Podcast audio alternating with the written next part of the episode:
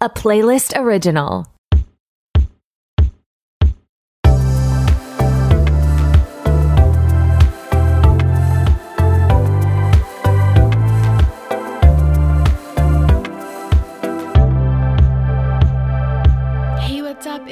Tori, and who is ready to be petty? Welcome back to another episode of RTBP. I am so glad you're here.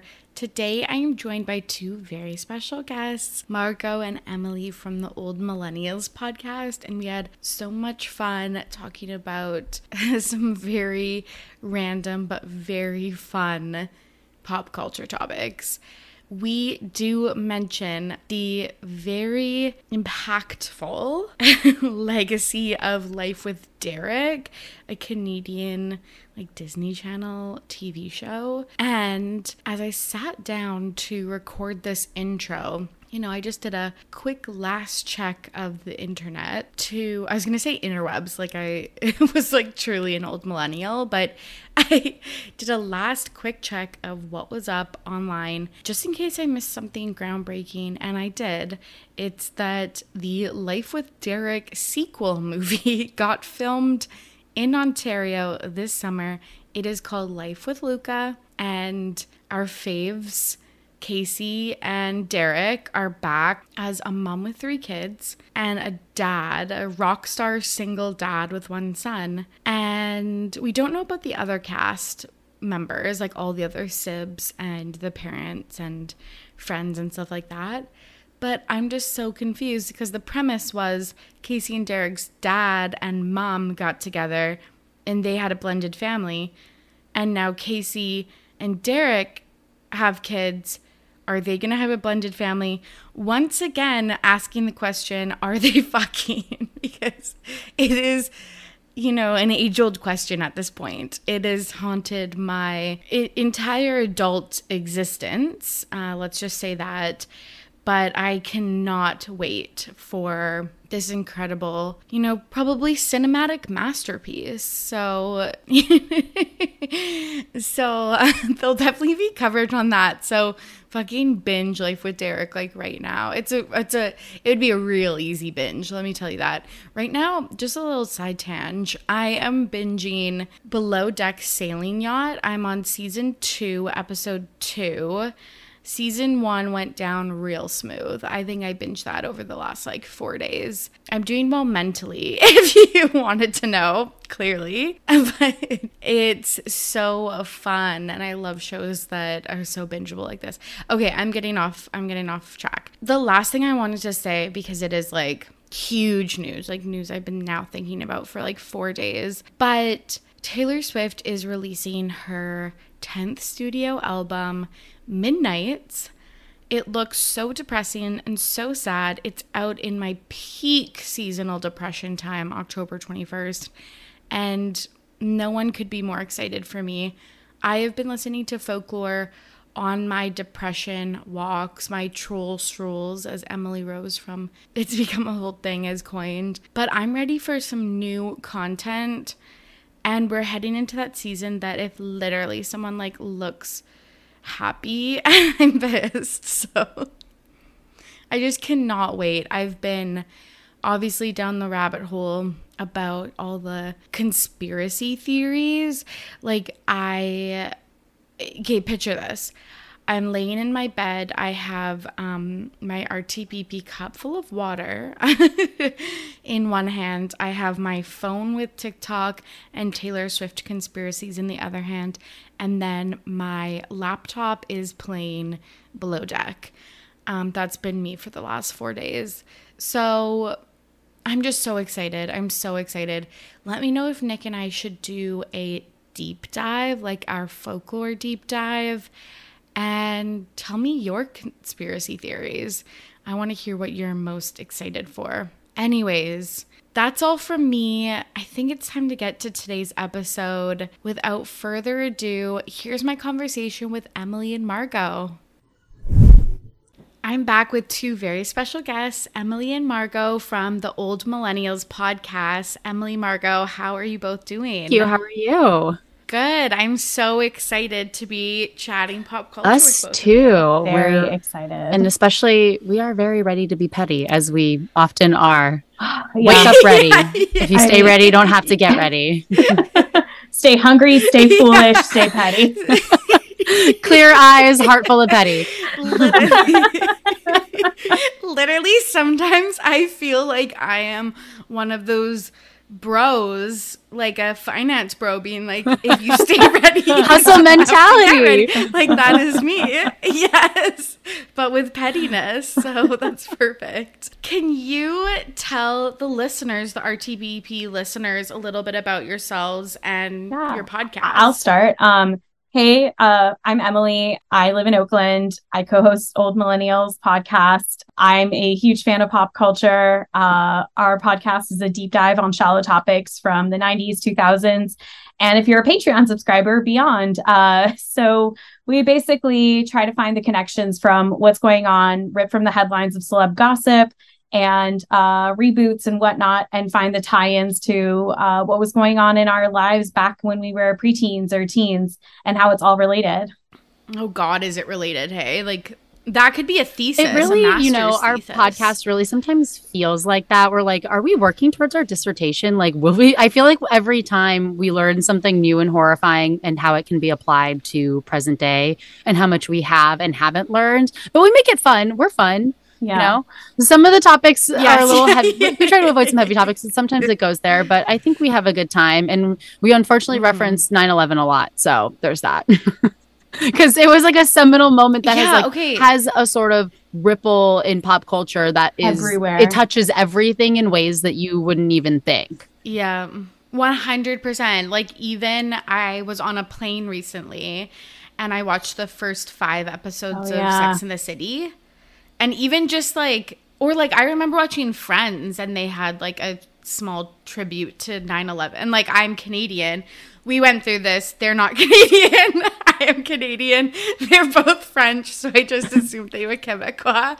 But but even in canada like it really was um maybe not as life altering as for americans but like the the trauma and the like we watched it like it was playing in our school like our elementary school like on a you know one of those Oh, yeah. where they wheel Yeah. up the TVs with the VCRs and stuff like that like it was yeah it definitely was pivotal for for lots of millennials elder millennials like us what made you both choose this specific topic cuz obviously there's a lot of things that intersect with millennial culture, pop culture, but what was the specific draw of like the growing up aspect with like current day?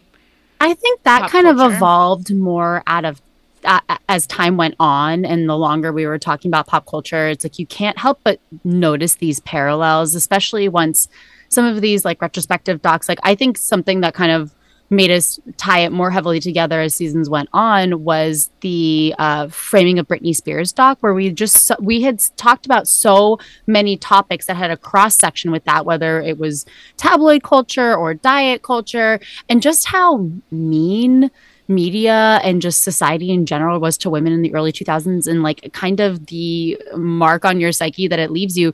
And when you're older you you have the perspective to be able to and the vocabulary to verbalize the things that made you feel uncomfortable. And i think there's a little bit of that too. But i mean when we started out it was mostly because we really wanted to talk about the hills in laguna beach. And it was like before everybody had a rewatch uh-huh. show and all that stuff. And we just really wanted to Yeah. get the backstory. Like we really love like a behind the scenes like our show is a little bit like behind the music or like making of the music video because we that's sort of like the format that like imprinted on us like the most. But i think that the trying to draw parallels is just something that like naturally evolved over time as as we got better at making a podcast. Mm. I think what's interesting in our shift is like we, you know, to your point, Margot, we started like just as reboot culture was really booming and like Mhm. everybody and their mother because everyone was coming out with the streaming platform was announcing a reboot or a remake of X A you know, reunion. reunion of whatever 90s Oh 2000 God, sitcoms or reality shows or they're rebooting it with a new factor or we're going to make it diverse this time because we'll recognize that there aren't just white people in the world like there there was a bit of that but what's been interesting in the last two seasons i feel like we've shifted to being kind of oracles because we'll talk about a topic and then like 3 weeks later there's an announcement like we talked about the iPod evolution and like 3 weeks later Apple announced they were retiring the iPod altogether. So it's it's been interesting to see us, you know, recapping what's going on around us announcement wise for us making predictions to what ends up happening just, you know, a few weeks months later. I love that, especially because I feel like people like that grew up in the 90s and 2000s, I feel like are predicting a lot of these like trends. Like I'm definitely on like trend spotting TikTok, and I feel like a lot of I guess they do this for a living, so they're more inclined to be right because they're probably better at it. But like, it's wild at how you can just see this cyclical tracking of, yeah, these kind of themes, or even like, like when you said like diet culture, it's like, well, that's still persistent. It's just repackaged for the 2022 lens. It's now like It's like health and wellness, know, right? Like Yeah. you wouldn't call it like an Atkins diet. Yes. You would call it like a meat happy lifestyle. You know what I mean? Like Yeah. it just is packed like you said, packaged Yes. differently. Like what was it like Snackwell cookies, Emily? The ones that you were talking about, like Oh, those are just you know they're just something that you get like in a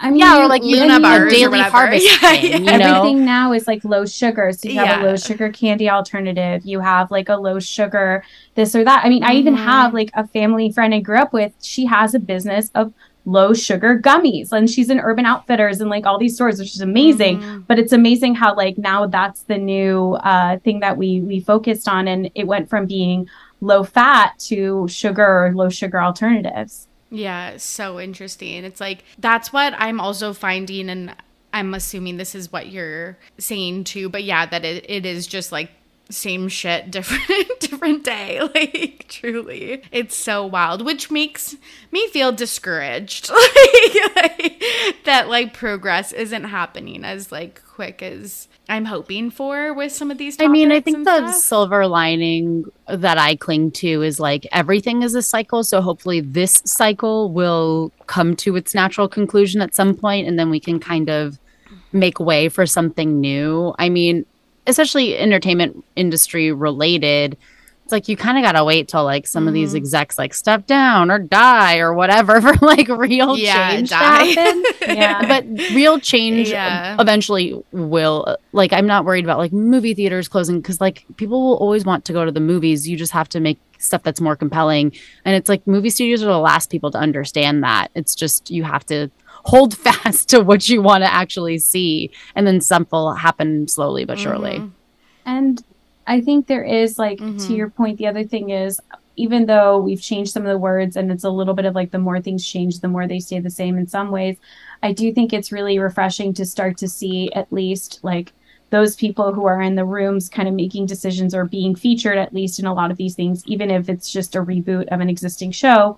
They are people who reflect the the world that we live in now, little by little. Like those changes are starting to show up permanently, Mhm. and not just as a uh, you know seasonal thing or a quick response to to you know something going on except Che Diaz. Che, Di- No. che Diaz is Mhm. a league of their own. Yeah, Um, yeah, Jane. no pun intended Yeah. Literally. Okay, let's shift gear to like the more fun side of millennial culture. Have you been since you started with Laguna Beach and the Hills, have you been watching the two Back to the Beach and the rewatch the the Hills rewatch? No, but we were one of nine people who watched both seasons of the Hills reboot. Like it's like us and like Cara Berry from Everyone's. Business But Mine and like End of List. Like Yes, no one else watched that cursed cursed program.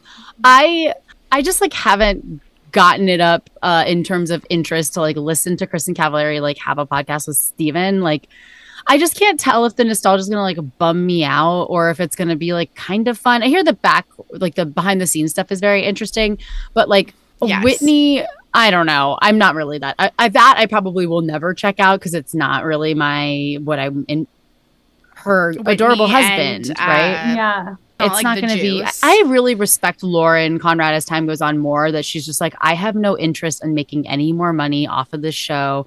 Go to Kohl's, spend your Kohl cash with me, and here's my little blog. And I married the guy from, uh, was it something corporate, Emily? Yeah, yeah. yeah i appreciate that she just like lives her, Yeah, life and like does it and doesn't want to give in to any of this sort of stuff and like she's able to like move on so i kind of have a little less respect for those that like like audrina who has a whole book why unclear you know never gonna read that but at least kristin knows how to make good content you know like i would have never cared about draper james or whatever the hell her line is Oh, called that's a Reese. That's a Reese. Oh. Twitter- What's her- Twitter, uncommon. yeah, that's Uncommon Reese's. James. It's um, Uncommon James. I got the James. James. I got yeah. half. I got fifty percent. Yeah. But I would have never cared about her jewelry line if it wasn't for her terrible reality show, which was very entertaining, even though nothing ever happened. Very Cavallari. I know, I know, but Same. I watched. Uh, all Shan- three why do I follow Shannon Ford? I'm like, who even knows? We're the only ones who know Literally. Shannon. Literally, she also like I. I feel like fell off. Just she, I feel like she had the world. And all she did was make shitty pop sockets for your phone. Girl, what are you doing? Wild. Yeah, I um watched the first couple or listened to the first couple episodes. I did watch all of the Whitney and Timmy ones. I think those were just more fun. Um not necessarily like you weren't getting as much like gossip or tea as as fans would like, but the back to the beach stuff, it seems like Stephen doesn't want to take accountability for like anything. So, and they just released the Cabo episode where he was like, you know, stop dancing on the bar, you expletive. So I'm like, I'm over this. You had my attention for five episodes or whatever, and I'm now over it. So Oh, wow, that might be interesting We'll to just listen to that. If I was going to listen to any episode, it'd probably be that one. Same. But same. okay, yeah, it just dropped this week. I think. Part, I think part one of because it's. I think believe so. Cabo's Two episodes, right? So, yeah. So just the first one is, and and you're right. Like this is the one that everyone wants to see what he. Because I had to take accountability, it, like that's extremely frustrating. Like we understand it was a long time ago. You can admit to some fault. I think that's the other positive about Kristin Cavallari is that she just like doesn't care and owns the stuff that she does. Yeah, she was like, I was a bitch. This was a bully move. Like 100%. Yeah. She's authentic in that way, at least. What other, um, like, I feel like everything is just like Gen Z versus millennial culture. Like, I even saw a video this morning about how, um, it's embarrassing like as on TikTok or like as making content or like anything like that. What is your like favorite millennial trend or thing that you like hold on to um that Gen Z loves to rip on? Instagram. you, you can I'll never let her out of go. my cold dead fingers, teens. I mean, I am not a TikTok person purposely because it's like that is for Gen Z. I have no problem. Like I had like growing up, like we had Live Journal, like in MySpace and all that other stuff. Yeah. And I appreciate that they have TikTok and that I don't need to understand or care or be a part of it. And I don't care if you make fun of me on there. It, I'm never gonna see it, you know. and I respect TikTok for what it is, the way that you have to give it up to YouTube. Like it's gonna be a part of culture, and it has like uh, apparently like a banging algorithm, and that's how Gen Z like looks stuff up, and that's how they search for stuff. And like I don't want to clown on it at all. It's just not for me. So don't make fun of me or come for me in Instagram because like grandma likes to likes to do her little Bravo s- stalking on Instagram, and I'm not learning anything new.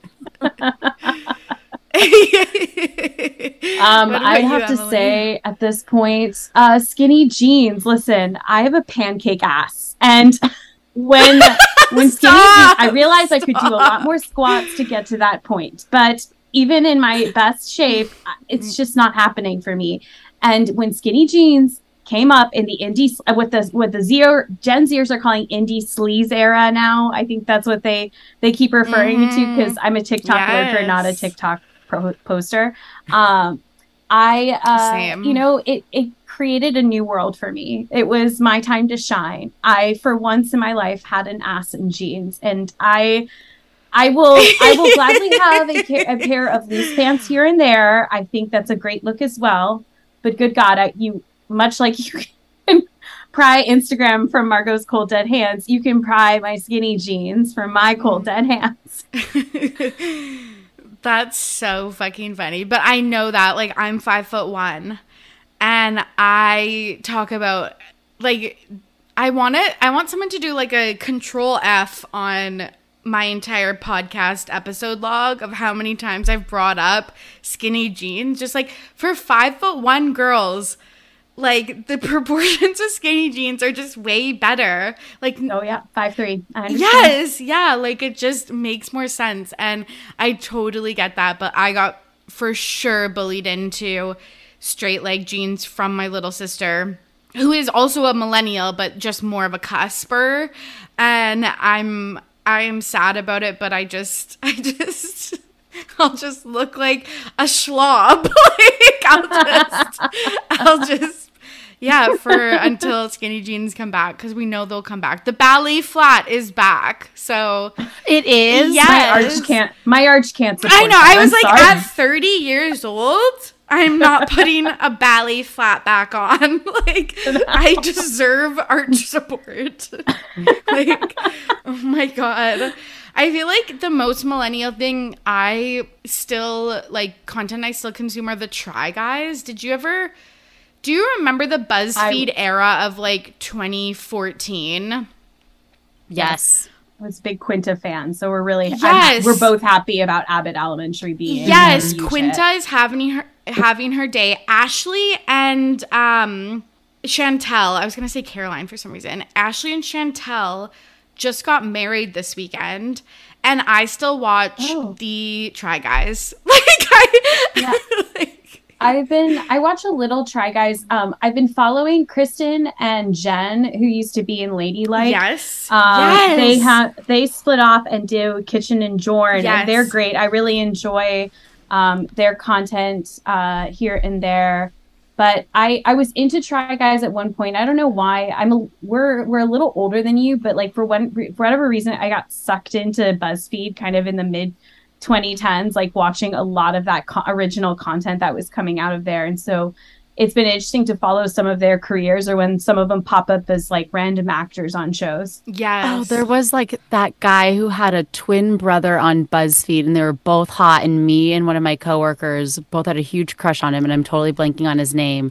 He kind of has a like Gideon Yago quality to him. Oh, Um, oh my god, I'm totally spacing. I'm sorry. Matt Stopera. oh, Yes, of course.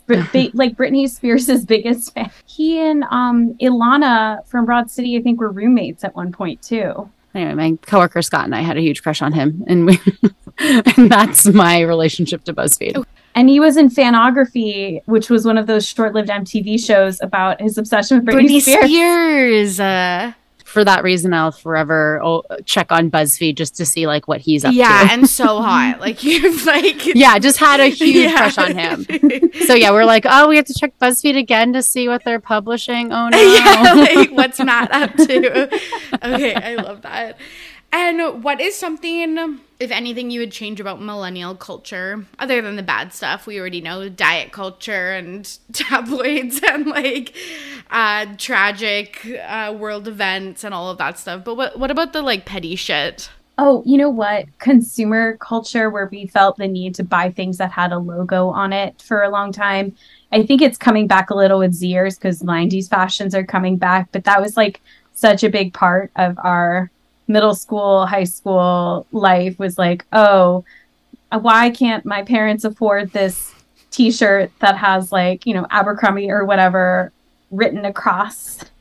Oh, I feel like logo culture was like a huge thing. That's such a good point because like I feel so bad for making my parents like I remember having like literal meltdowns in Abercrombie being like why can't you buy me this $50 50 US dollars I'm in ca- Canadian dollars so this is it's probably like 75 Canadian dollar jean mini skirt Yeah. that I would probably wear for one summer and then like I don't know where it'd go. Donate. Like yeah. And then wearing everything with a matching like Abercrombie t shirt or American Eagle t shirt. That was that was the look. There's an episode of Atlanta where like it opens on like Earn when he's younger going to like a Ross to buy like a knockoff Fubu shirt to like be cool. And I was like, I've never felt more seen except it was like a knockoff Roxy shirt for me Yeah. uh, for middle school or like Billabong or whatever, even though I had never touched a surf and or skateboard and, and nor have I since. Oh yeah, I, my cousins. I remember because I was a little bit younger than my cousins, and they all wore Roxy and Quiksilver and Billabong and Rip, Riptide or something like that. Mm-hmm. Rip Oh, Curl, yeah. Rip Curl, and like Yeah. Rip Curl. yeah, and I was like, that's so fucking cool. We live in the interior of like a province, like, Yeah. like- I did not live near an ocean. Yeah, and I like and yet I was like, yes, at Marshall's, let me buy this mm. knockoff Roxy shirt. Yeah, that's so funny. But I do feel like a little bit is, of that is coming back. I definitely think like Yeah. some of it came back with like Supreme and like, of Oh, course, yeah. like there's like the classic designer handbags and stuff that have that. But I think it is kind of coming back a little bit. Please leave the Dooney and Bourke bags in the past. They're like logos God, what I would have done for a rainbow printed Dooney and Bourke bag in grade seven. Like, what the I- I literally had to like petition my mom to get me that bag for like my 16th birthday. And it was like a huge deal. And I was like, I chose it not over a car, but like I could have probably gotten my license faster if I wasn't haranguing her for this bag. But I, Yeah. you know, I did wear it straight into the ground. I wore it like every single day. That's good. For like three years. you got your money's worth. I just wanted to be like Lindsay Lohan. yeah, same, same, same, same. I feel like mine is like my social media presence. I just feel like I just don't know what to do with my own social profiles. I feel like everything I post is so cringe, like millennial cringe. So now I just don't post. Oh no. I don't like yeah, we should you we should all go own back to MySpace. That's all. Yeah. I'm yeah, one hundred percent. Yeah. I want a song to autoplay every time somebody visits my page. Yeah, me too. Me too. I was thinking about that the other day. I was like, it, like, is it cringe if I just make a Twitter account of me just like tweeting lyrics of songs? Like, I'm Oh my updating my God, Facebook no. status. Like, That sounds honestly, I, I wish I had the courage to do that because you know sometimes a lyric will just hit right, yes. but it's got to be like a burner account for sure because no one can know. no one can know. Like, it's so embarrassing. Um, I think the one thing I would change is the trend of like flat ironing the shit out of your hair. God, I mean, I can't tell you how many straighteners I went through from like sixth grade through like early college, just trying to change the texture of my hair to be stick straight and super shiny despite having like curly wavy hair. And so I'm really glad that like more naturalistic hair is on trend. Um, and also a combination of not caring is very helpful to me. But yes, I would take back the obsession with like just super straight, shiny hair. Yeah, I know. How many like $25 hair straighteners did I buy from Walmart for them to like A, ruin my hair, B, die out after like 10 uses? I had to buy a crappy one in the airport in Europe because I didn't know, I didn't realize you had to have like the little converter. Mm-hmm. And that thing fell apart within like four uses. and then I just had to have frizzy hair the rest of the time. there there is an anxiety that these Gen Zers and beyond, if they don't bring back this culture, will never experience, and that is the leaving your home, hoping to God you turned off. Oh my God. Literally. you're not. You don't come home back home to a, a house burnt to a crisp. Literally, that was my biggest fear. Or like I once left mine on. It it didn't burn down the house, but it left a huge mark on my mom's wood floors. Oh no. I was like, fuck. like, I definitely melted part of a uh, bathroom counter in middle school or high school, and it was a rental. My mom was very pissed. yeah, yeah. brutal. Absolutely brutal. Okay, let's get into our topics for today. Just a hodgepodge of pop culture stories. We're going to talk about the Olivia Wilde and Florence Pugh feud. Ross Lynch and Raini Rodriguez, which is like I'm probably forcing this topic on both of you, but like I just had to talk about it for like two seconds. And then Danielle Fishel and Ryder Strong, um, they're doing a podcast. Danielle shared some tea this week. And then both Margot and Emily are going to nominate a Pettyweight Champion of the Week or multiple, and then share their This Week in Petty Stories. So this came up so much. I put an AMA out for topics from the listeners, and I got like 10 that just said Olivia Wilde and Florence Pugh. I wrote down the first one I got was at K Cooper 20, so I gave them the credit, but this is like all anyone's talking about. So, just like a little summary if people don't know what I'm referencing, but Don't Worry, Darling has been like in production since 2020.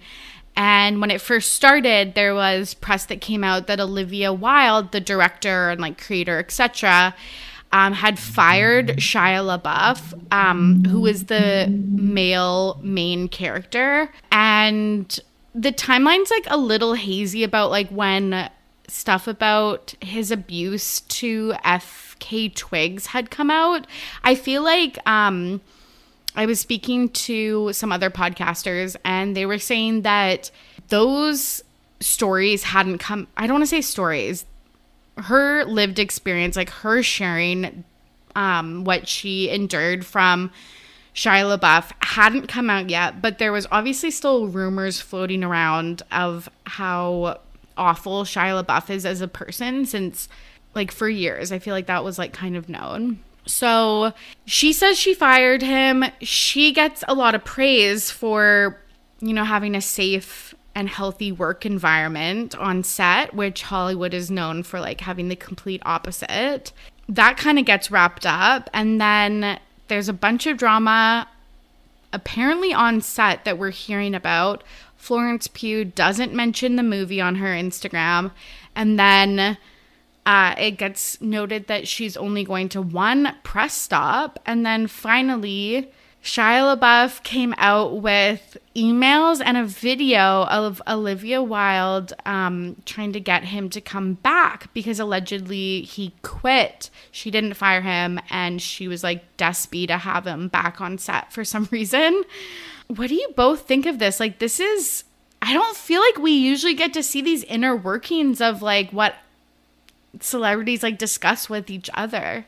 So I've been obsessed with this rumor for quite some time. I have texted Emily ad nauseum about this because I find it to be endlessly fascinating. And now it's kind of like taken this turn where I feel like Olivia Wilde is like making a bunch of unforced errors in the press of all of Yes. this because to circle back to this original variety interview, like she's doing what she's supposed to do, right? Like she's hyping up her leading lady despite what's going on in the background. She's like trying to maintain this professionalism. But the the line from WB when Shia left was that he they it was just like a scheduling conflict or whatever. Like it wasn't that he was fired, it wasn't that he quit. It was like very neutral. It's like couldn't work it out, sorry.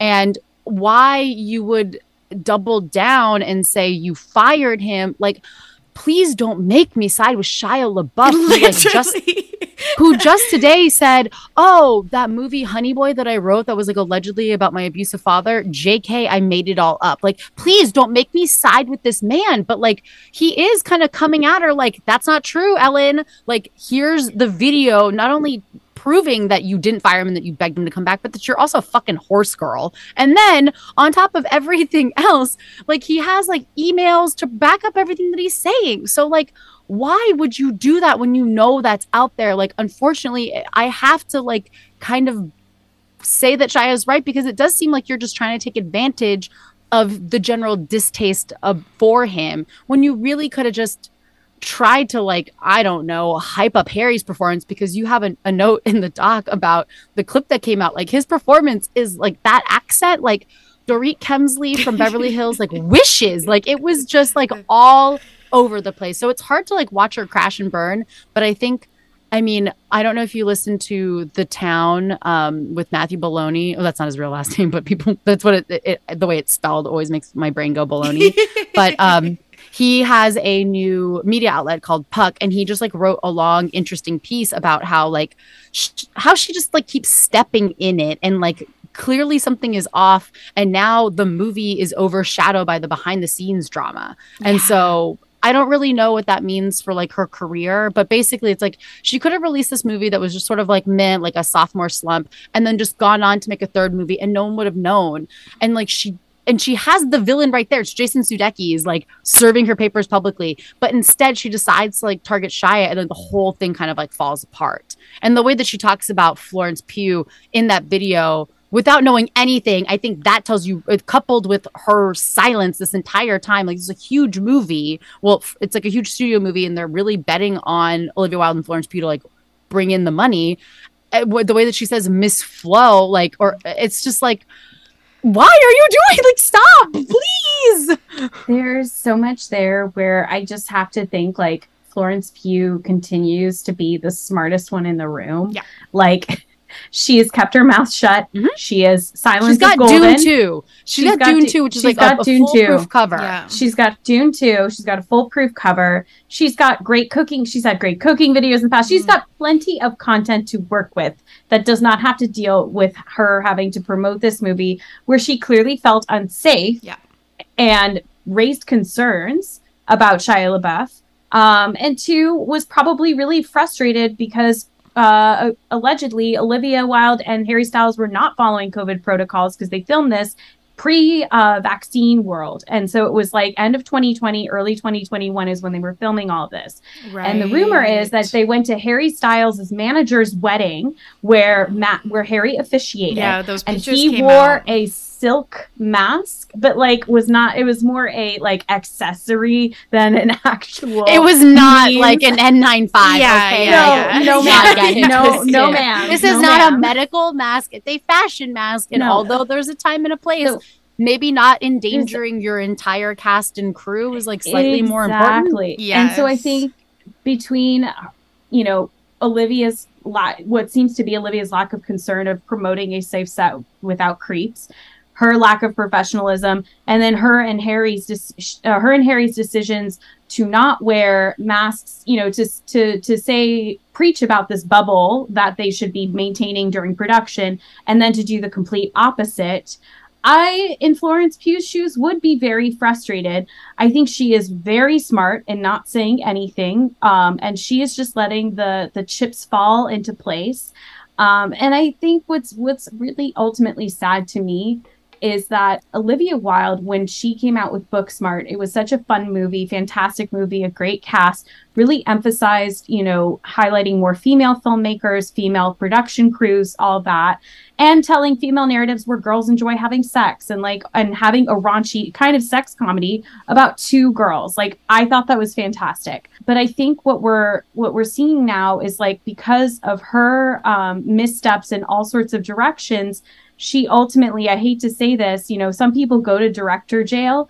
And I feel like after this, Olivia Wilde, and I hate to say it's because she's a woman, but because Hollywood does not give women second chances oftentimes, uh, she can't come back from this. Like, I, Well, I don't know. I disagree with that. I think Okay. that I think that if the movie does well, it won't fucking matter because at the Yeah. end of the day, I think Olivia Wilde did the uh, made the unfortunate mistake that whatever press is good press. She is try she is literally lip syncing for her fucking life right now, trying to drum up interest while having people like while actively having no support from any of the other actors. I mean, Harry had a whole thing come out in Rolling Stone where he like barely fucking mentioned this movie. Instead, said a bunch of like dumb shit about like queer love where you're just like, dude, please just Yeah. just sing your little tune and then said that he wasn't in a relationship. It's like Yeah, and that he had never been in like a public relationship, and like his girlfriend's like, "Hey, like I'm right yeah, here." why don't you um I don't know, uh, do something. But Yeah. like they're not helping her out. So she's trying to like cover her own ass and I, I think that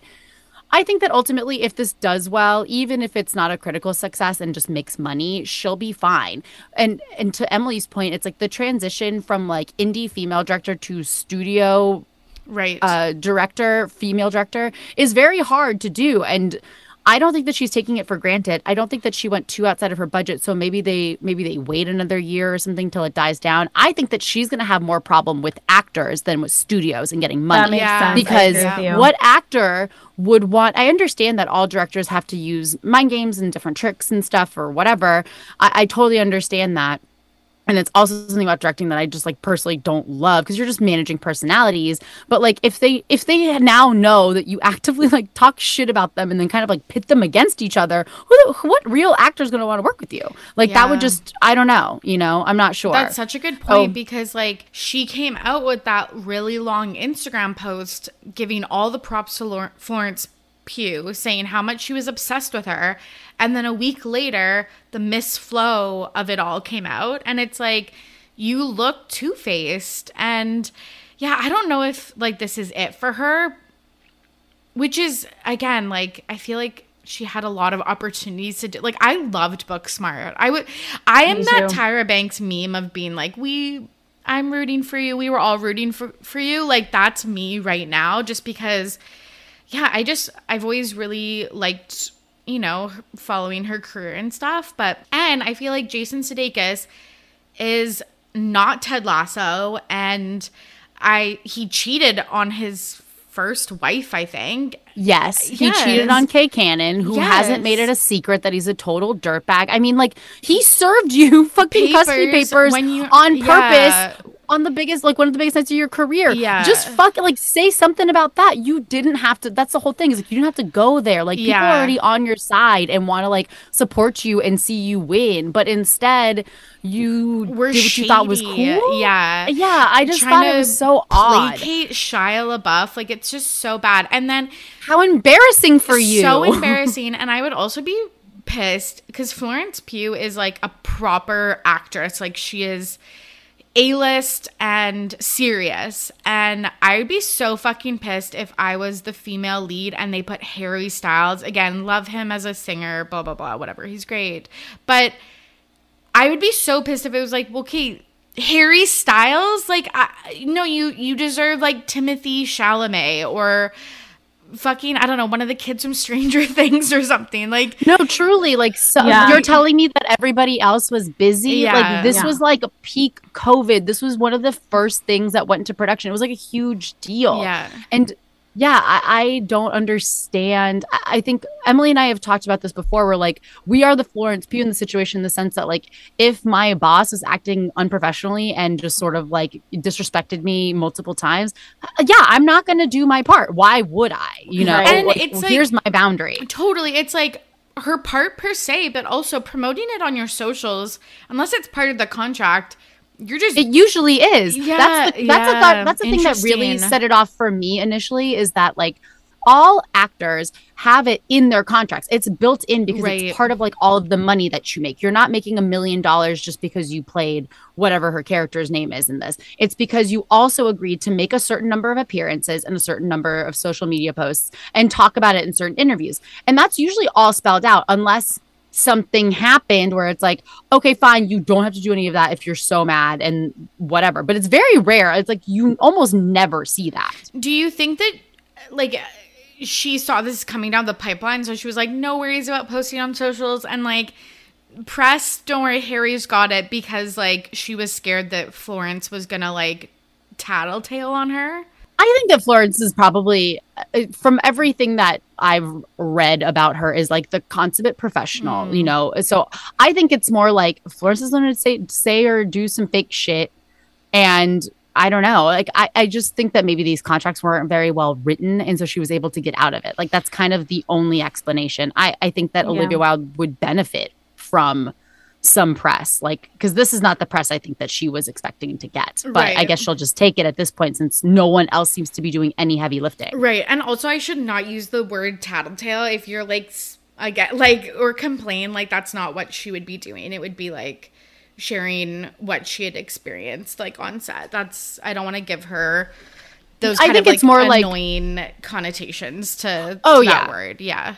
She's employing the thumper method. If you have nothing nice to say, say nothing at all. Yeah. And I think that that says more than anything she could say. Because what she, I mean, everybody's had like a shitty work experience, right? Mm-hmm. And they're all kind of the same in the sense of the ways that they're shitty in terms of like how you feel about it when you go through it. But why would she want to dwell on it? Like, if they're not going to force her and she can use Dune 2 as an excuse, then more power to her. She doesn't have to do shit she doesn't want to do. Like, I respect that on all levels in a career. When you get to the point where, like, if I don't want it, then I'm not gonna. Yeah. What are you gonna do about it? Clearly, nothing. Yeah. So, So the you mentioned that there was a previous movie clip that came out and people were talking about Harry's acting, his accent. Like oh. are are either of you gonna see this movie?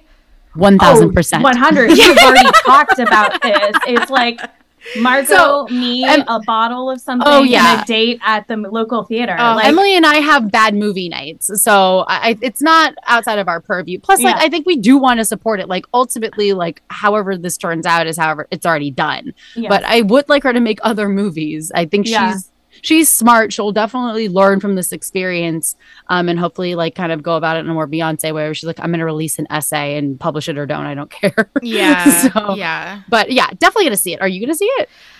I'm so on the fence. I'm so on the fence. Like I was a yes and then I was like I just don't think like um maybe I'll just wait till streaming serve like it's on some type of streaming platform. I'm also just like not a movie goer like to the cinema. So I I just I don't see myself going to it to be honest, but I kind of do want to like see it for the Harry and Florence of it all, but I don't know. It's also apparently about like an abusive relationship and stuff and I'm just like I just I don't have the capacity to watch this like to be honest. So I'm to stick to my um my TikTok clips of Ross and Raini, which is what we're to talk about next. Did you did either of you watch Austin and Ally or were you both too old? Cuz I was definitely Too too old. Way too old. Way too old. But when you mentioned this in the notes, I swear to God, I thought you were talking about that show Life with Derek. Oh my god, Uh, can we please so- discuss? so there is Margot. I don't know if you ever saw this show Life with Derek. It was kind of on the cusp of like when we stopped watching Disney Channel, and I think I watched it more because my little sister uh, was still watching a bit of Disney. There was a show that's Canadian show, but it was a di- also touted as like a Disney Channel original show called Life with Derek. The premise is a girl uh, and this guy that she goes to school with, uh, their parents, uh, single parents, get married, and so they become stepbrother and stepsister.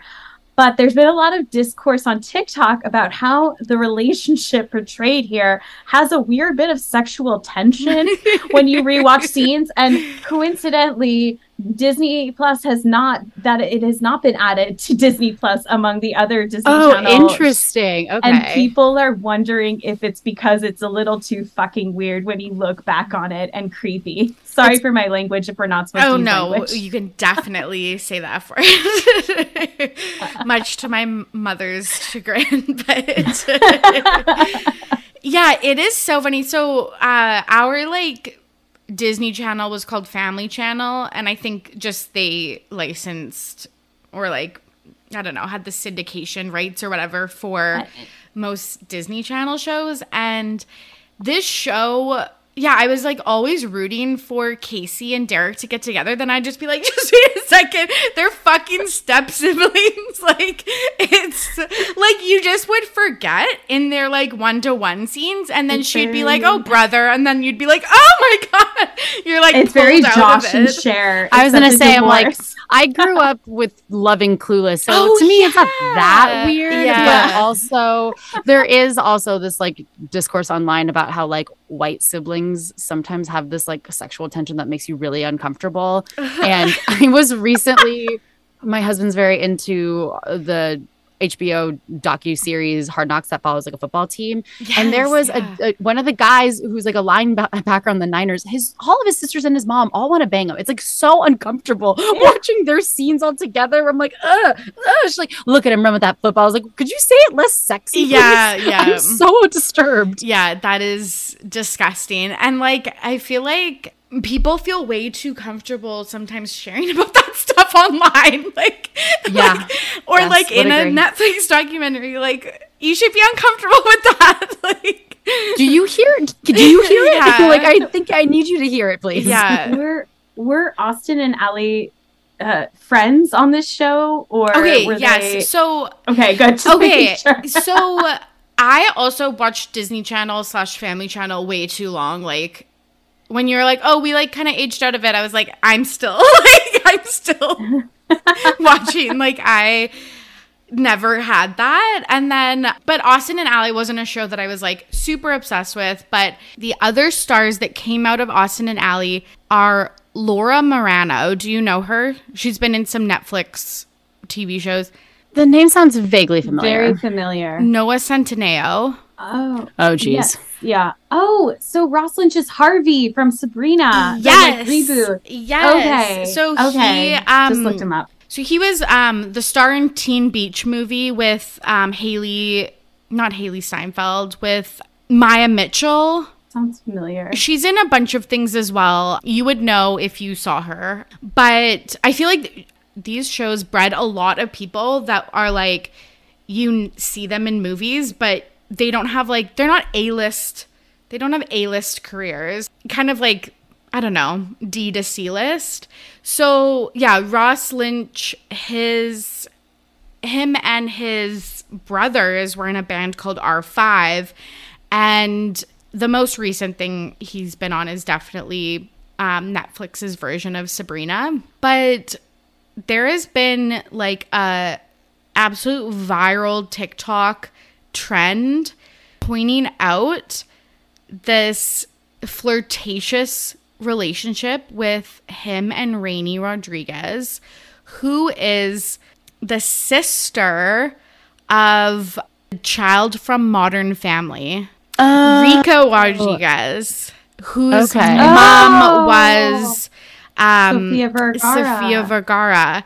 So yeah, it is it is blowing up. Basically, a bunch of people. It started from at Zac Efron is dead, and a bunch of people are pulling scenes from old interviews, which just really reminds me of like back in the day when people would pull clips of like Harry Styles and Louis Tomlinson Oh God, not the Larrys. hilarious. Yeah. Or like shipping shipping on Tumblr. yes, it just brings me back. It is just like what we talked about. This is why I wanted to talk about. It. It's just what we talked about at the start of the episode. It is what we used to do on Tumblr, repackaged and on TikTok. is, is my I- thesis yeah, that's very true. Like, I Yeah. fully believed in Kaylor. Like I, Oh, of I course. bought in. of course, I, I still fully do. bought into it. I believe that she also dated Dianna Agron from Glee. Yes. Like I fully believe that Taylor is the bi icon. And, Do you believe that um that music video that she did for is it me with all of the drag queens from Drag Race was like supposed to be her bi coming out and then Yes. she scrapped it at the last minute because I've seen whole- that that theory on Me too. Twitter. as Yes, well. yes. I I fully believe it. And then the I do fact too. The the evidence is extremely compelling. and it would be a true crime offensive. podcast on it. Yeah. Like it would be offensive if she wasn't at this point. You're wearing a wig with bi flag colors. God. Anyways, sorry, Emily. Go ahead. no, no, I just I fully believe in Kaylor. I I mean, there's like a whole world in which, yeah, there's Tumblr. What a place! Like, I mean, does it even? It's it, it really did just like ship some interesting people together. But yeah, it was. I feel mean, like yeah, you can edit any clip to make it look particularly convincing. in any stan culture, like shipping happens. Like, you know, I love Bravo and people love to ship certain couples, even if they're not together anymore or whatever. It like becomes very much like she left a comment, he liked it. I was like, they're never getting back together. Please yeah, yeah. That's like me with um Selena Gomez and Justin Bieber. I mean, that's a very compelling back and forth though, too. Yeah, it is such a compelling back and forth. But you're right. Like people were doing it with with Euphoria on TikTok and Instagram. Oh. Like with Oh, um, yeah. Nate, played by Jacob Elordi, and Cassie and Alexa Demie's character. God, I cannot think of a goddamn. I know. I couldn't name remember. I was like. Alexa Yeah. Demie's character. What's her name? again? Yeah, Cassie and man, I just names not my strong suit today. The other thing, so yeah, people are. pu- You're right. It is stan culture. People are pulling these like clips that could be friendly. It, it's like with Life with Derek. If you take a 10 second clip, you're like, okay, sexual, but in the context, maybe it's friendly. But he, Ross Lynch, is currently on tour, and I feel like he is just the a little bit less popular version of Harry Styles. I don't know if you've seen his concert videos, but it is like Harry Styles, but honestly sluttier. Is he like Dylan O'Brien? He's in a slut era. One hundred percent. Yeah, it's like one hundred percent. I think he did kind of bleach his hair, so it definitely isn't that like kind Uh-oh, of so like- you know something is going on. that era. But he does this one, I think, set or a few songs or whatever, shirtless with a cowboy hat and like basically all the same moves of Harry Styles. It's it's it's interesting how there's like kind of the copycats coming coming out, but I- it is slutty. Is all I wanted to say basically. I, I love that you went with Harry Styles because when you said shirtless cowboy hat Mike, the first thought was Magic Mike, Oh, In it is. particular, It's very Magic Mike. Matthew McConaughey's character, Yes, it is very much that. It is very much that. like singing a shout out to the ladies of Tampa. Like, Yes, and it's just all girls in the crowd just like losing their shit. Probably some gay guys too, but like Oh, of just course. You know he's tapping into that. He's like, I gotta up my followers, even if it's just thirst. I mean, look at Ashley Angel Olsen. Like, all he posts are thirst traps constantly, and he's just a slut for attention. Which, like, of who can't relate, right? But the first time I had heard of Ross Lynch was because of the R five band, where all of his siblings' names all start with R, R. and I thought that was utterly demented. And I mean, the Kardashians. I was just gonna still. say the Kardashians did it and I think that's very Yeah. odd too. Yeah. But um, I the way that R5 was pitched to me was I thought it was a little bit more wholesome. So to hear that he's just like doing his best best Matthew McConaughey on stage is like something to hear. I definitely think R5 is wholesome and then he did some solo stuff and kind of just like Oh. Nick Jonas went the like super slutty route. I feel like I'm yoked in a slut now. Yeah, I feel like Nick Jonas had that phase too where he was like, okay, I'm gonna like gain 30 pounds of muscle. Everything is gonna be like BDSM light in my music videos, and like everything's just gonna be like Oh. sensual. this is a quick interruption. As I'm reading uh, Ross Lynch's Wikipedia, I find out he is second cousins with Derek and Julianne Hough. Uh, Oh, that's what Which it is. is- That's why they were on Who Weekly. That makes so much sense. like, now. of course, like, like of course, like the thirsty gene runs I strong. mean, talk about siblings where things have been weird too. Like, oh my god, that's the sub theme to this episode. literally, and I wish it wasn't. Like, God, that's so funny. Okay, let's move on to Danielle Fishel and Ryder Strong. Did, were you big Boy Meets World stands? Yeah. Okay. and a huge crush on Ryder Strong. Of And we have the course. same, and we have the same birthday. So I was like, oh my god, we're destined to be together. Happened.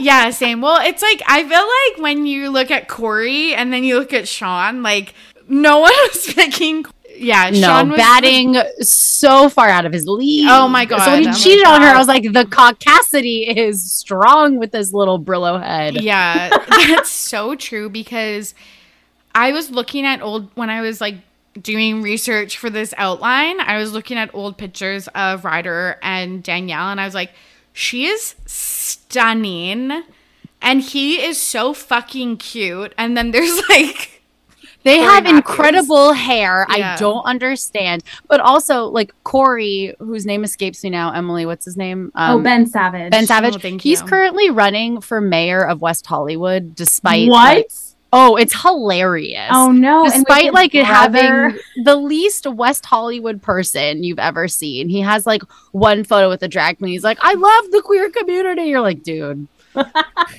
you know, I could have gotten that picture too at drag brunch. right? Like I, I also have gone to the Abbey at drag brunch. Okay, this is not a difficult photo. Uh, what's So funny. Ooh, I, did not realize that, especially with everything going on with his brother. Yeah, his brother's a full blown creep, getting fired from shows and stuff. But who is anyway, his- we Who is digress. his brother? Fred, Savage, he was the lead from Wonder Years, and then he was directing episodes of the reboot of the Wonder Years when a flood of complaints against him from deaf from a bunch of women that work on the show about his just completely inappropriate behavior. And you know, he's one of those guys that like hides behind this, like, well, I just want to elevate women, like give women more chances by also touching their butts uh, and doing all sorts of weird stuff that they don't want. The irony is that on Boy Meets World, he guest starred as a creepy professor who hits on Topanga. Yes. And he Yes. and Ben Savage, Corey, get into a fight over it and like a physical fight. Yes. People have a that. way of telling on themselves like that, don't One they? hundred percent. So again, as we mentioned at the top of the show, we just really are we're planning those like those seeds for later. But rewatch podcasts are all of the rage. Which like it's fun, it's playing into the nostalgia. But yeah, sometimes I'm like, I really don't want to hear about this. But I so I'm not watch I'm not listening to this podcast, Pod Meets World. Awful name as well. Thank you. Yeah. I Now it. we said it. yes, okay, like, but literally, it's like podcasting has been around for like, I don't know, 15, 20 years. It's been popular for, I'd say, 10 years. And if you can't come up with a better name than just throwing pod in, like, just swapping out, like, pod saves world, like, all of these, I just, I just can't. But, anyways, um, Danielle who played Topanga, as we just mentioned, and Ryder, who played Sean. They got a fan submitted question, and it was like, was there any crushes or like on off screen romances? And Danielle was like, I had a crush on Rider, and also Will Friedle was is there too, like who plays. Does he host it with them? Yes, yes, he is a Uh, third oh, co-host, but like whatever. Um, who yeah played Cory's older brother, but anyways, um, and he had no idea or acted like he had no idea, or maybe she made it up. I don't know. But nothing happened. She said it was during seasons one and two, which was 1993 and 1994. And we were like 13, 14 in those seasons at that point because I think they start out in middle school. Yes. When the show first aired. Maybe grade six or seven. Yeah, something like yeah, that. Yeah, and then they go to High school and college. Yeah, Yeah. So then they go to high school, probably grade eight, nine. So yeah, it's probably. Yeah. It's just interesting that, and maybe they don't. Maybe th- it was wholesome, but it's just funny because I feel like a lot of casts, like teen casts, that we hear about nowadays. I was thinking of Glee specifically.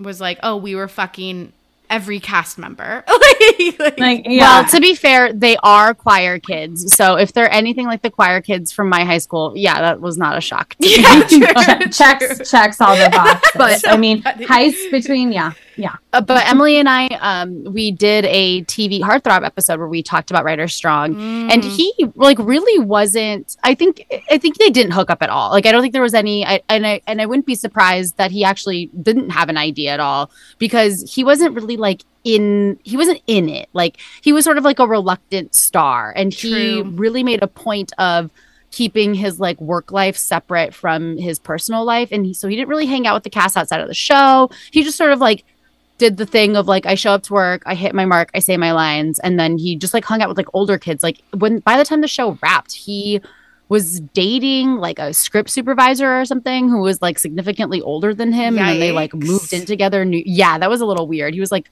barely 18, but he'd been living on his own. Like that's sort of like the strange thing about a child star is like you are like you have the responsibilities of the adults uh, of an adult sometimes more than a regular adult and you live on your own and you are you present as an adult and so you know you date older people and you gravitate to them because people your own age don't get it I know, but then So- it- your prefrontal But then in cortex retrospect- isn't developed. yeah exactly no Yeah, exactly yeah, yeah, exactly Yeah. but he also i don't know maybe it's just a dude thing but in the the interviews that i had read with him when he had talked about it he sort of like didn't really think it was that big of a deal and maybe that's just like a guy thing or whatever but Yeah, yeah.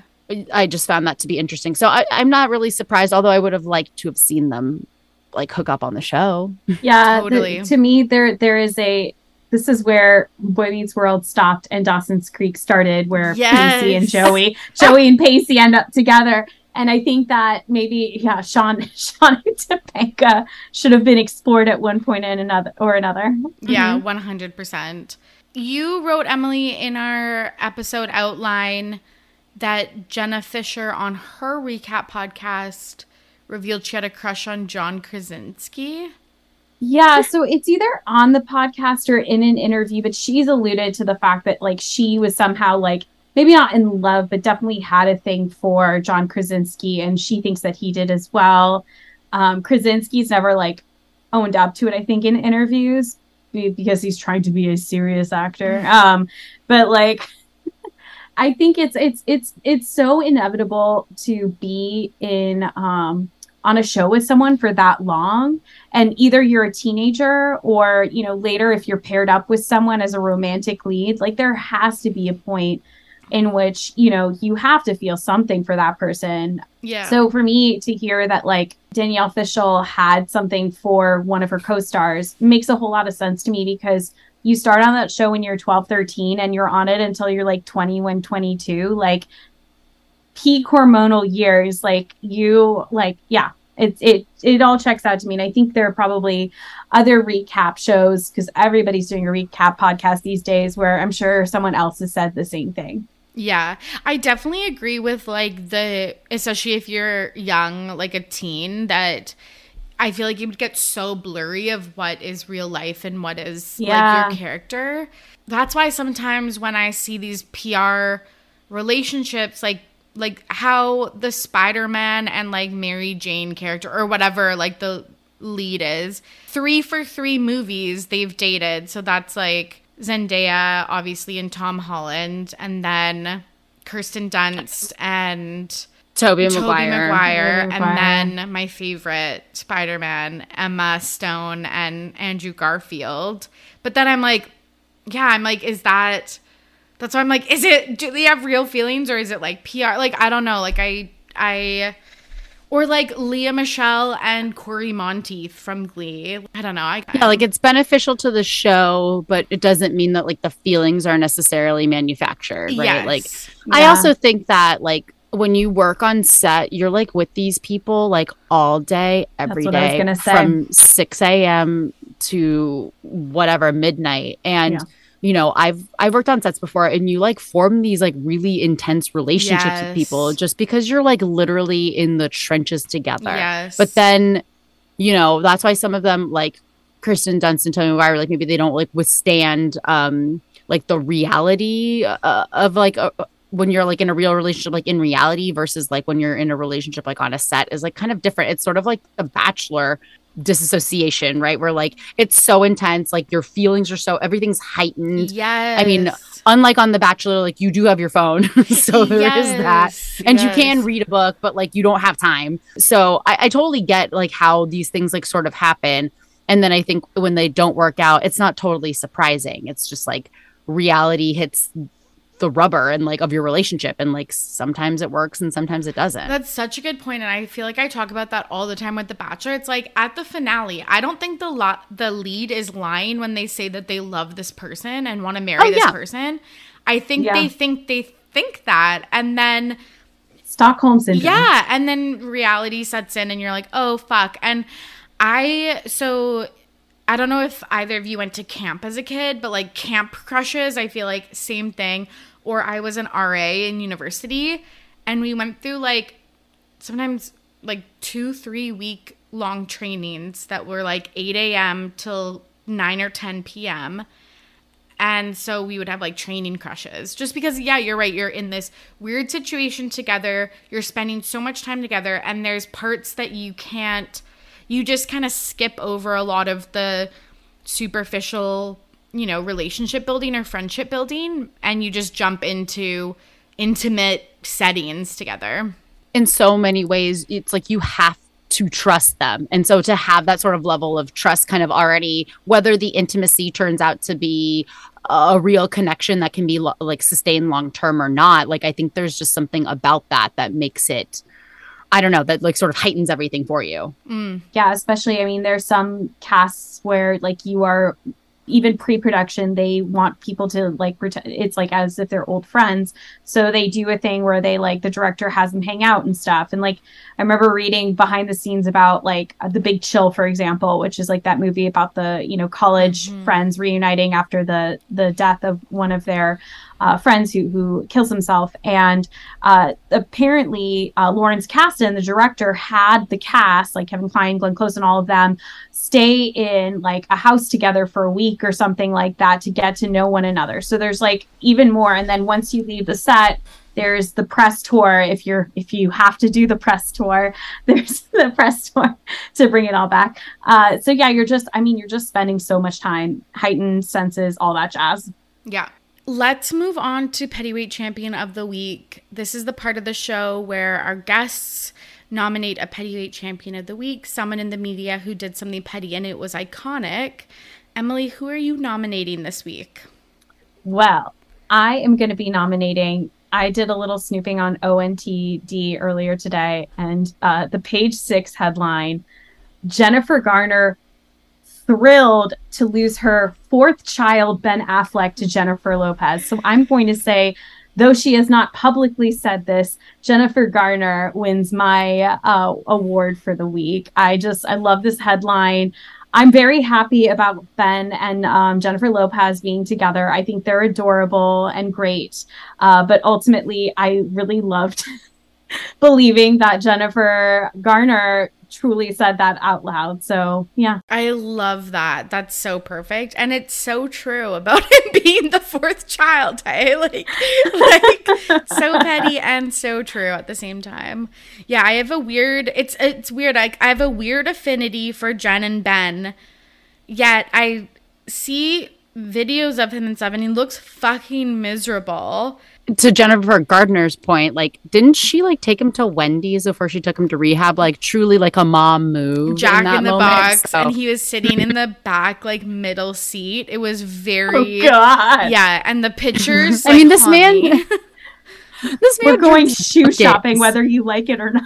Yeah, yes. I, he's this poor man. Yes, yes. Okay, that's a great nomination, and I, you're right. I feel like it's never going to be this quote is never going to be attributed to her but you know that she has said this at some point in the last like 10 years or whatever. What about you margot who are you nominating? I'm going to nominate sylvester stallone's tattoo cover up um, i don't know if you guys have heard this story but sylvester stallone and his wife Barbara Flavin.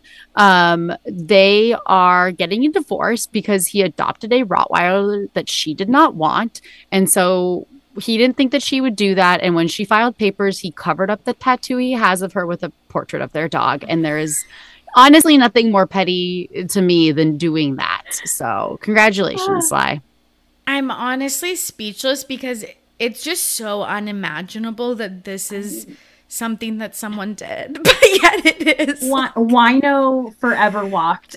So. yeah. Right? Like this has Wino Forever has nothing on this saga. Like, I mean, to, to choose a dog over your wife is like absolutely bad. One hundred percent. Okay, if anyone isn't as old as us, Wino Forever is the Johnny Depp tattoo that um, he got for Winona Ryder that was like lives on in infamy. But a getting a divorce because your partner doesn't want a dog instead of just get getting rid of the dog is one thing, but then doubling down with the tattoo is again unimaginable. like, oh my god! And then posting multiple pictures of it on socials is just tripling down. Truly yeah, he has the time and the resources to get this level of petty done and i have nothing but respect for yeah it, you know? it is it is iconic. I will i will give him that. I mean he named one of his daughters sistine like the sistine chapel. So like of I, I really you know all of this is of a piece you know? Like this is like the greatest performance art of our time. Truly truly. Have you watched his um amazon movie yet? Sorry. No oh. no no no no no. I oh the jcvd-ish one? No i haven't yet but it's on there. I feel like so. I just anything he's in is something I'm not going to be interested in. like, Unless Michael B. Jordan is there. Yeah. And then like I'll, I'll yes, it. was that Creed? like, yes, I will. I'm like, I'm in it for the abs. I'm not listening to a single word he's saying. One Well, hundred. it's not even words. Yeah. It's not words, no. It's more of, like, sounds. Yeah. God. Uh, well, all the best uh, to Sylvester, his wife, and the dog. and the dog. May they all live happily ever after. yes. Okay, finally, it's time for this week in petty, where our guests are going to share stories about something they are petty about that happened in real life. What are you two petty about this week? Maybe Margot, we'll start with you.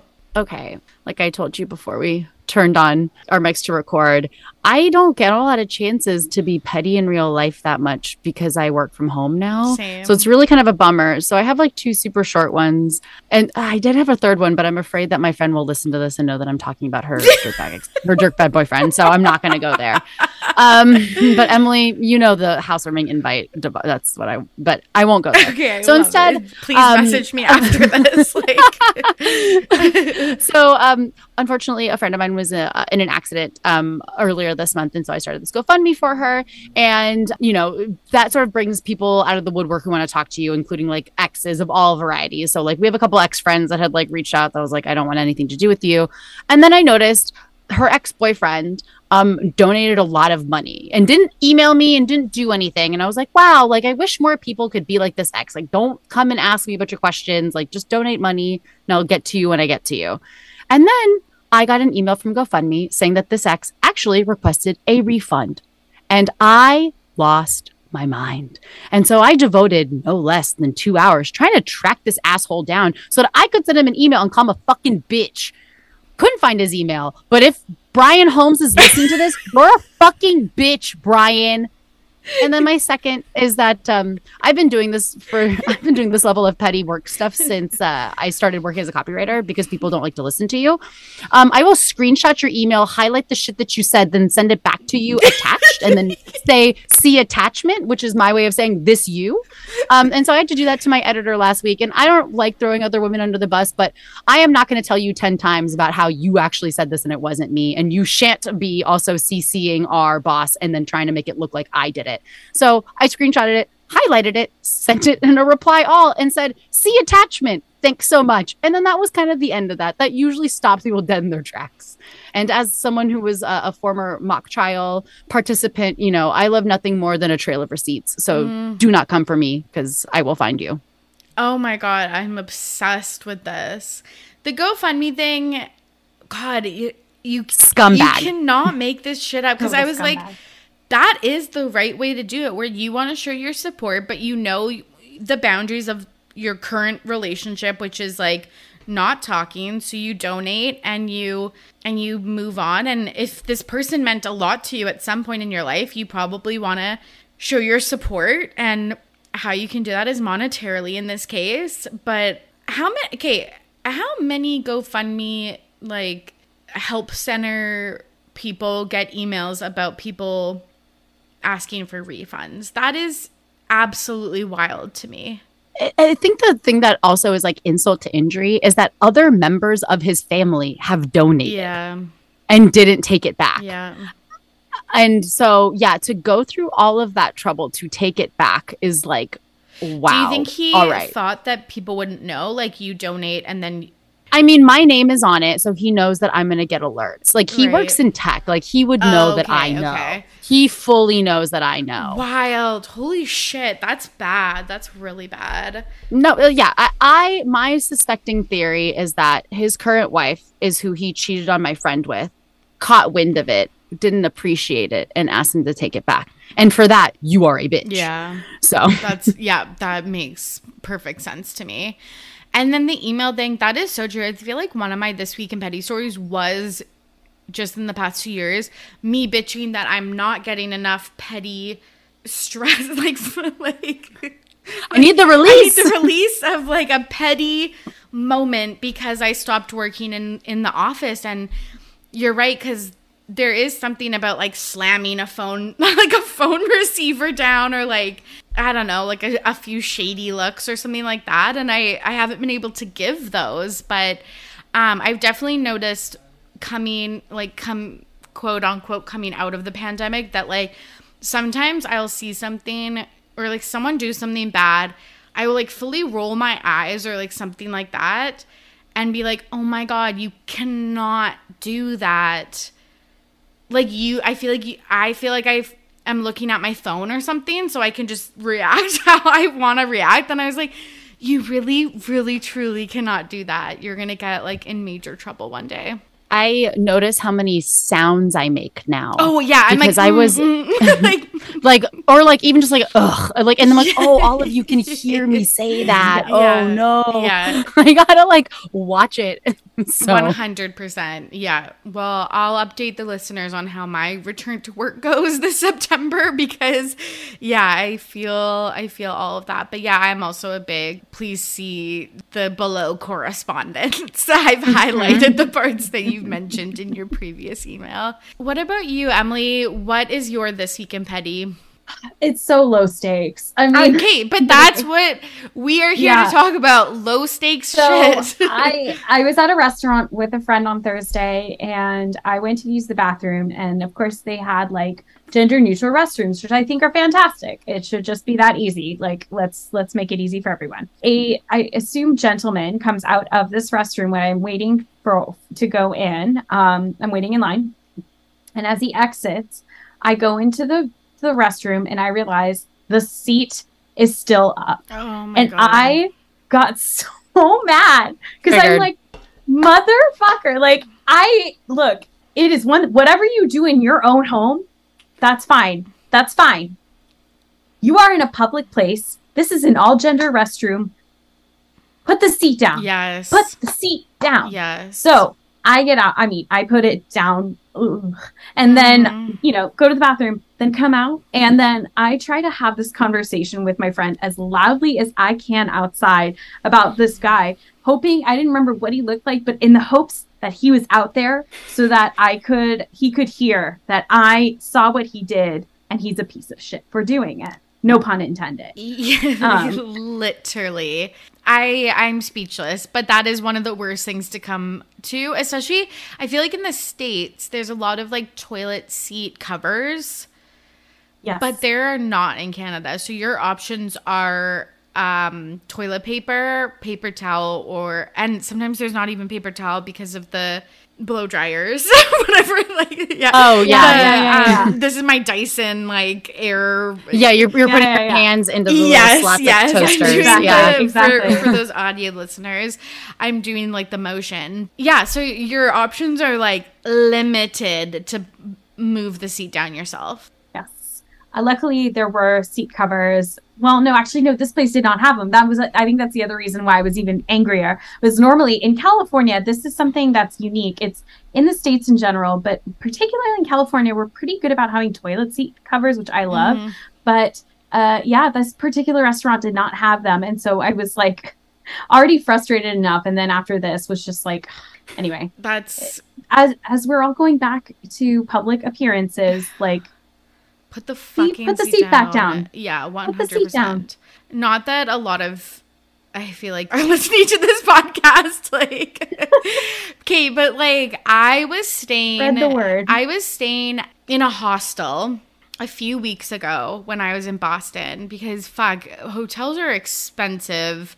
they're so expensive. So expensive. And usually I pick all women like a quad or like six beds or even doubles when I've used hostels in the past. But I was booking my combinations pretty late and I could only get mixed, mixed gender dorm rooms. And one of the uh, gentlemen in my room, because it was shared bathroom and like four bunk beds or th- two bunk beds of four people left the seat up with pee all over the toilet and i literally i wanted to die because i and i have been the girl i'm like okay i've stayed at hostels now for like i don't know 10ish years. Many hostels i've had such good experiences. So like whenever people are like, "Oh, I can't do this," I'm like, "You should pick a hostel. I like you can pick higher end ones. I've always had a good experience. Like my roommates have been like lovely or turned into friends or travel buddies and like I'm like the biggest proponent and then this happened and I was like, "Never again. I'm too fucking old for this." Like I mean, that's like biological warfare. Yeah, Like, I know. what are we yes. doing? That's a It was- crime. It's a hate crime. Yes, it truly was. It was so bad. But yeah, that has never happened to me and hopefully will never happen ever again. Okay, this was so fun. I feel like we covered the gambit of pop culture topics. Where can the listeners find your pod and anything else you two want to plug? Uh, yeah, you can find us on social media. We are on Instagram and Facebook at the Old Millennials Pod. Additionally, we actually have a Patreon. So if you are interested, we call it the Old Millennial Cinematic Universe. Um, Five dollars a month, uh, US gets you a two bonus piece of content. Usually, it's two bonus podcast episodes that um, talk about what we've late, wa- been watching lately. A lot of great docu series and documentaries on Netflix, Hulu, and beyond. Um, and then sometimes we'll write uh, really interesting think pieces or newsletters. We'll talk about what we're obsessed with, but five bucks a month gets you some really exciting content. But you can find our podcast on Apple. Uh, you can find it Spotify. Find it really anywhere you listen to podcasts. We've been around for a couple seasons now, so plenty of content to get started on. And our new season is coming back towards the end of September. No official date yet, but if you follow us on Instagram, we will post about it there. Lovely. Well, thank you both for coming on.